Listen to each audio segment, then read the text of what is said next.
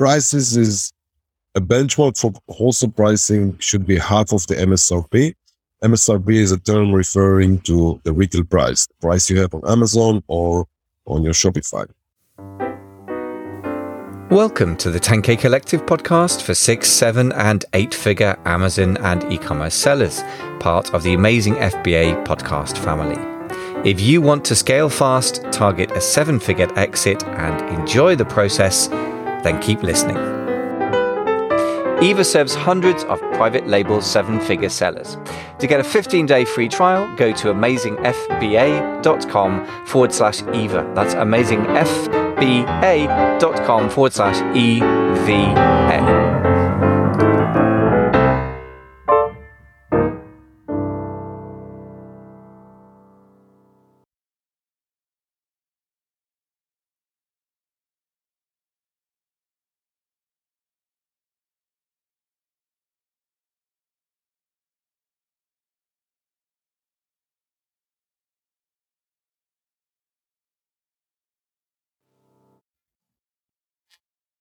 Ladles and jelly spoons, boys and girls, welcome back to the 10K Collective podcast, the place to be for six, seven, and eight figure Amazon and e commerce sellers, private label sellers primarily, or custom product sellers. Today, we are talking about if you are a brand owner, how to sell B2B.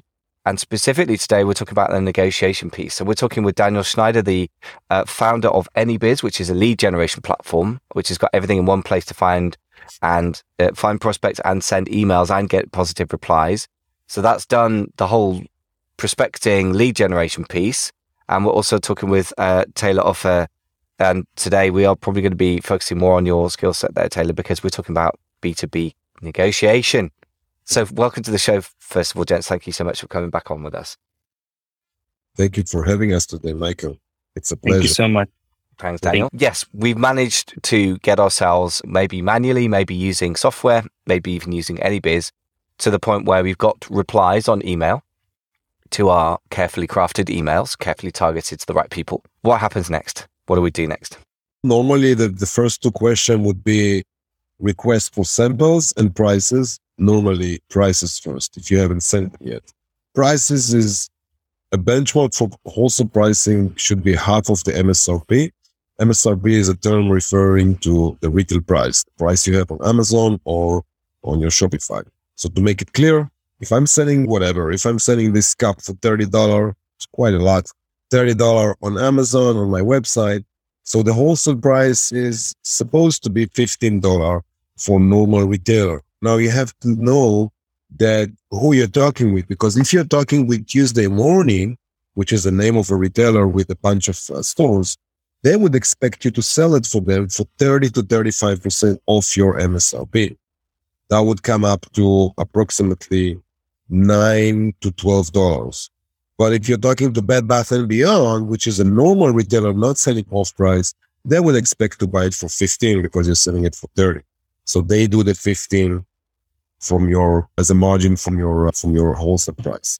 So that would yeah, that would be the first communication. Yeah, and this brings up the whole pricing question. So we've got a question from Svetlana who said, "How do you price your wholesale for?" And so I think we've answered that question. It's about half of your retail price.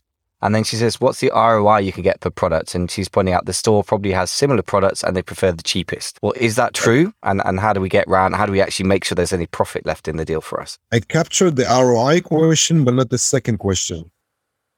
Yeah, so I think her fear is basically that the store already has similar products and they prefer the cheapest. At least that's Svetlana's uh, thinking. Is that true in your experience? They always prefer the cheapest? No, definitely not. And I'll tell you why. First of all, they're looking for value for themselves. We're not talking about social organizations. We're talking about profitable companies. If they have a shelf of whatever, five inch, 10 inch, whatever it is, they want to, they'd rather earn $100 an hour for that shelf rather than 50 or 60. So for them, they try always to find where is the point that it still makes sense as a price, not too high, but not too low. Okay. So here's the thing. If they already have the products that you're offering them, the only way that you get your products on shelf is if you have something different. For instance, a good variations, good color, great packaging, different uh, attributes on your product versus the, the, the existing vendor and so on. Okay, you can think about many other examples of how to differentiate your own products from others. But then when it comes to ROI, the first part of the question, this is very interesting. This is impossible to answer. Why? Because some people are buying from trade companies, some people are buying from factory, and some people are buying from third party dealer. So what happens with that same cup is that I can buy it for seven dollar, but Daniel can be buying it for three dollars because he got to the factory somewhere down the road in the middle of the forest in China. So he's paying 25, 40, 50% less than me. So his ROI would be different when he sells it for $9 to Tuesday morning versus, so that's on the ROI side. But however you turn that, you will never sell, you, you don't take the cost and then think, okay, it cost me $7 landed in the States. I can sell it for eight dollar and make a dollar a piece. I'm good. No, that's not how you think. This is not a this is not a real thought. This is a wholesale thought. If a, a retailer like TJ Maxx or Home Goods or Burlington comes to you, then is when you think about making a half dollar or dollar. Why? Because the quantities are crazy. But if you're talking about Bloomingdale, they have nice quantities, but only 46 stores. Then you want to grab $16, not only 15. Why? Because it's a headache to work with them. You have to fill in the papers, you have to talk with the buyers, you have to be nice with Amanda and with Alexa and with Christine and so on. so, yeah. So ROI, you're going to have it, but I cannot put my finger on a percentage but because it varies. I hope this answers addresses the question. Yeah, interesting discussion it kicks off, doesn't it? First of all, I would say to Svetlana that it sounds like you have this idea that people are always going to prefer the cheapest. I would argue that whichever sales channel you're using or whatever business model you're using, if your product is only ever going to sell because it's cheapest, you've got a massive problem anyway, because the Chinese right. factories sell direct to consumer on Amazon and on Walmart, particularly by the way UK penetration for Chinese manufacturers, even before Brexit was pretty high. Post Brexit, basically, we've turned our back on people that are 25 miles away and seem to be trying to get into bed with the, the lowest cost producer in the world, i.e., China, which is just ludicrous. So it's going to be even worse here, but it's pretty bad in the US. I think the entire idea that you depend on cheapness is just a totally flawed idea anyway. And so you have to differentiate. And as you said, the, the only reason someone is going to buy your products because it offers something somebody else doesn't, right? They're not just, you're not just another commodity. But it's also brings up the question of ROI is one metric, but what metrics would you use to define whether an order's worth a, a, business deal is worth entering? Would it be absolute size of profit per deal? For example so if you sell something new what sort of metric to use?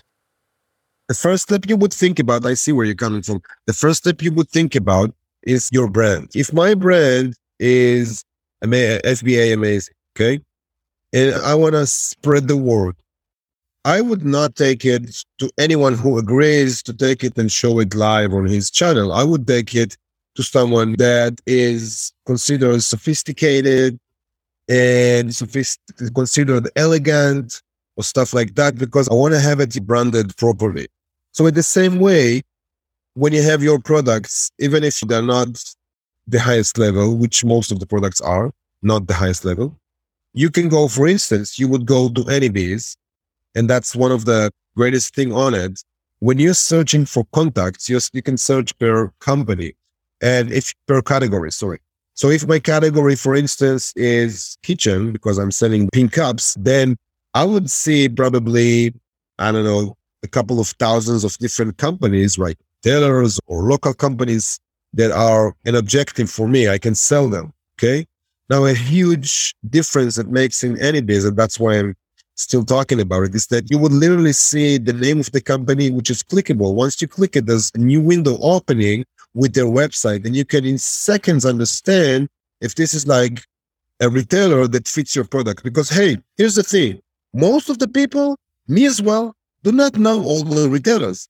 I'm running to new retailers every day, and I have to click that place on AnyBiz to see what who are they? Okay, they responded me, great. But before I'm giving them prices, before I'm sending samples, I want to know if it's worth it. Maybe they only have three stores and I don't want to work with them. Or maybe they have 50 stores, but the stores look like, sorry for my French, crap. Okay. So it depends. But the good thing about Anybiz is that in one click, you can immediately see what it is. And this is also something when you approach yourself to retailers, you have to think about them thinking the same thing you think. How does the website look like? If you log into a website, then it's all a mess and the, the, the lines are not equal. There's a lot of feedbacks on the left, reviews on the right. What the heck? This is Amazon. What is it? A private label? What's happening here? And you don't know what's the product are in seconds, then you know that this is a mess, right? So the same way, retailers that are not high-end, their website is a mess. Now, if you would log in Williams Sonoma, for instance, which is a very high-end retailer, immediately you would feel as if you were going into a boutique store. Okay. Mm-hmm. So if your products are not this crappy cup that I have here, but ones with wings and with a nice custom sunglasses, something like really better than just a normal cup, then you would want to sell William Sonoma because it's a boutique style. And okay. those things are seen very easily by on AnyBiz when you use the platform. Interesting. So I guess what you're saying is really before you worry about the money side, you've got to look for a match between your sort of product and the brand and also the quality of the brand. And then by the same token, what you just said is uh, remember they're going to be looking at your website and making the same judgment call. I presume that as a prelude to negotiations, we need to get our own website looking good for potential review by any potential um, retail box, you know, big or small box. Is that right? right just to mention, this is one strategy and this is my strategy. But there's another strategy which is easiest, faster, but a little bit risky. Here's the thing. If you have a brand and your plan is to make money, that then you can go to Anybiz and literally choose, boom, thousands of retailers, not even knowing who you're sending it and just saying, okay, whomever needs to reply to this will reply. Those that are not relevant, whatever. So they get an email. So what? Because it's cold email. You're not burning any bridge here. Okay. You can always say, sorry, I just sent it by mistake. Whatever it is. Okay. Because it's been sent from your inbox as if you sent it literally. Okay. Now, not your inbox, but you open dedicated inboxes for that. That's what I do at least have a couple of inboxes, I would say. So that's another strategy. And you know what? I don't, I cannot say that one strategy is better than the other. What I can say is that when you go to the mass market, in terms of emails. Instead of sending 200 dedicated emails a day, sending 20,000 non dedicated emails, you might probably have much more conversion. And even if you're not falling on the right buyer or the right assistant, most of them would be kind enough to forward you to the right person. And hey, here's how you, you just created the business. Not even, you know, not even opening the right door. You just, you, you open the neighbor door wanting to sell something and he told you, no, your guy to buy is there. He has the money, he has the pocket. That's your guy. And then you open the door saying, hey, John told me it's, it's you. It's, ah, John told you. Fine. Yeah, come here. Let's talk. You see what I'm saying here?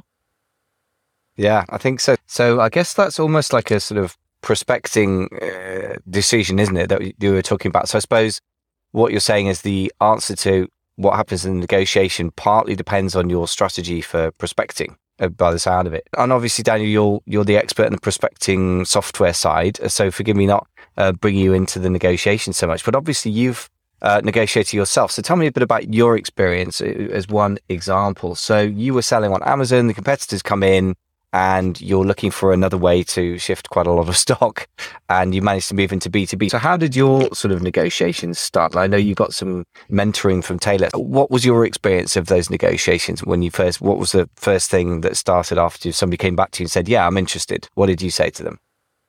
There are a lot of great stories, but I learned a lot from Talora. Basically, it was before the Zoom era and we met face to face and it was amazing because I really learned a lot. And I started to implement all the techniques that I just learned. And someone uh, said I'm interested but I don't know I am interested but it's uh, the, the pricing is is high. Some of them said hey I saw your product on Amazon. Why should I sell in my store? And you have to be creative. You need to understand that it's a new channel. It's a business and you need to make something different other than on Amazon because it doesn't make sense because some client go to some physical store and maybe while he's in store, he will look at in, in Amazon and he will see, hey, it's cheaper there or something like that. There are a lot of great big stories what you should do or uh, what you should say to make the sale. But as I said, it's a little bit different than selling on Amazon. You will no, no more notification on the app on the seller app, but it's interesting. You should you have to be creative. You need you have to be very excited about your product and why some store, let's say in Chicago, Illinois, should buy 100 pieces from you in one time and take the risk uh, on them and they will be satisfied. People come into their store and will buy it. There are a lot of great stories. Uh, it's a whole new business. And I like, I changed everything. I stopped selling on Amazon, st- uh, started selling only to businesses. And it was amazing. It was really amazing because it's a rec- recurring uh, payment for you every every like month or two months. They will buy it from you again and again if your product is very good. Okay, so that's great. I mean, we turned a, a, a one-off type cells into essentially uh, what's the word a renewable type product. But that's all very exciting. But uh, tell us a little bit about one of these stories then. So like, I'd love to hear a bit of the detail of that sort of pricing discussion or how you persuade people to actually have their products in store. How do those conversations pan out? Great. So let's take an, uh, an example. So some some store replied to me, "Hey, I'm interested. Let's have a call." I just called them, and uh, we started talking about how many pieces, uh, what is the minimum order for pieces. And I just I remember I was calculating before, and I said it was uh, 50 and I said uh, and they said I don't know your brand. I don't know your products. Why uh why 50 maybe we'll try less. And I didn't want to make it less than 50 because I I wanted to sell. And uh, that I will as they said in the store I we don't want to take all the risk on us. And I offered them listen take the 50 pieces pay for them and and uh, in if after one month you didn't sell half of them, like 25, I will buy them again from you. I will give you a refund. I will take back all the products. Uh, this is one of the stores. This is one of the techniques. So if you don't sell, I will give you a refund. So I'm sure, uh, I'm so confident that you will sell the product in your store. So I will give you a refund if there will be no sales. Okay. So this comes down to risk reduction and sort of I suppose what, yeah. what in the B2B space, uh, in sorry, direct to consumer space, especially in the information product space, is sort of huge discussions about the kind of guarantee you give and stuff. Talor, tell us a bit about that. What sort of guarantee should we give to retailers when we're first starting out? Let's say it's a fairly small one, which was realistic for most of us. And also, what guarantee should we not give? What things are too risky for us to give? Sorry, was that directed to me? Yeah, if if you've got something to say on that, yeah. So, what guarantees would you offer, and what guarantees would you stay away from? Is not a good plan.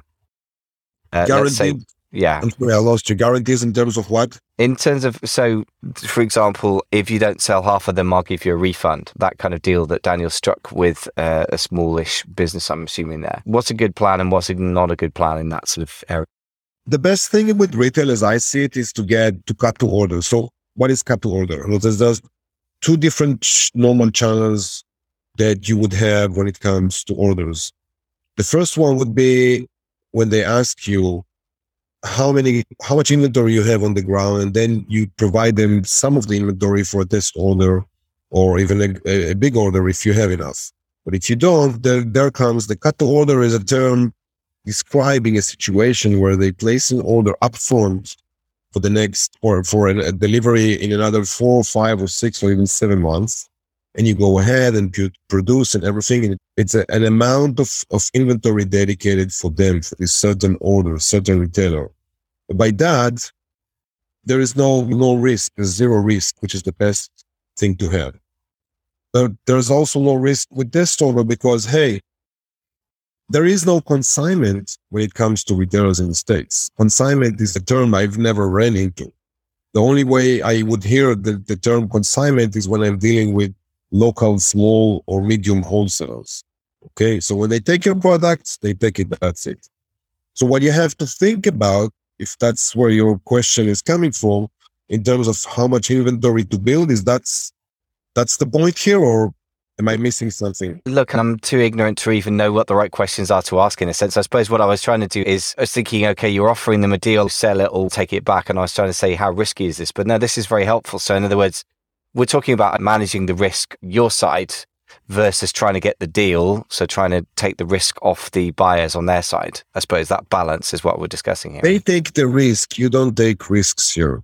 Okay. That's that's what I'm a- saying. They that's a take answer. risk. Sometimes they put it in store and it's not selling very good, so they have to play with the numbers or anything, and they have to tell you about it as well because you might have a minimum advertising price and so on. But anyway, when they take it, that's it. Like it's unless you have returns, and that's the quality issue, which I don't even want to talk about because I'm I'm taking uh, all the things that I say out of the point of view that that you know the quality is there. Like there are no quality issue because if you have quality issues, the last thing you want to do is get to approach to, to to physical stores and have issues like returns or stuff like that because this is like somewhere you don't want to be at. But yeah, Okay.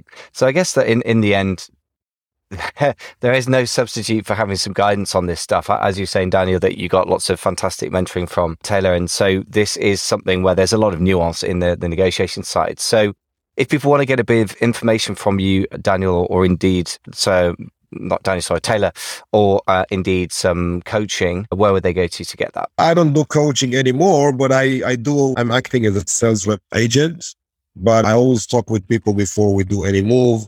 So you can consider that as a coaching, a free one. and I can be approached on my website, retail empire, retail-empire.com. You can navigate to the contact area. You can find me on Facebook, Talor Offer, T-A-L-O-R Offer, LinkedIn, whatever it is. Yeah, I believe that I also have something, some kind of a link on, on your website as well, Michael, if I yeah, I think so. correct.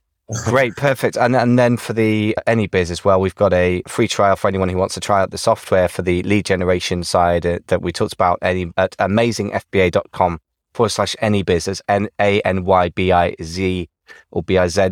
And uh, Talor offers T A L O R O 1 F E R. So, gents, I'm going to have to bounce because I've got to get onto another meeting. I know you guys are, are real busy, but it's been a real pleasure to talk this stuff through. Uh, there's obviously a lot of different skill sets involved here. And I think for some people that will be off putting, and I understand that. But for others, I think, like myself, I think the interactive nature of it and the business, the human to human nature of it could be a fascinating journey. Interesting, very interesting, whole new realm of possibilities for anyone who owns a brand. Just reminds me to say uh, Talor Offer and Daniel Schneider from AnyBiz and Talor Offer from Retail Empire.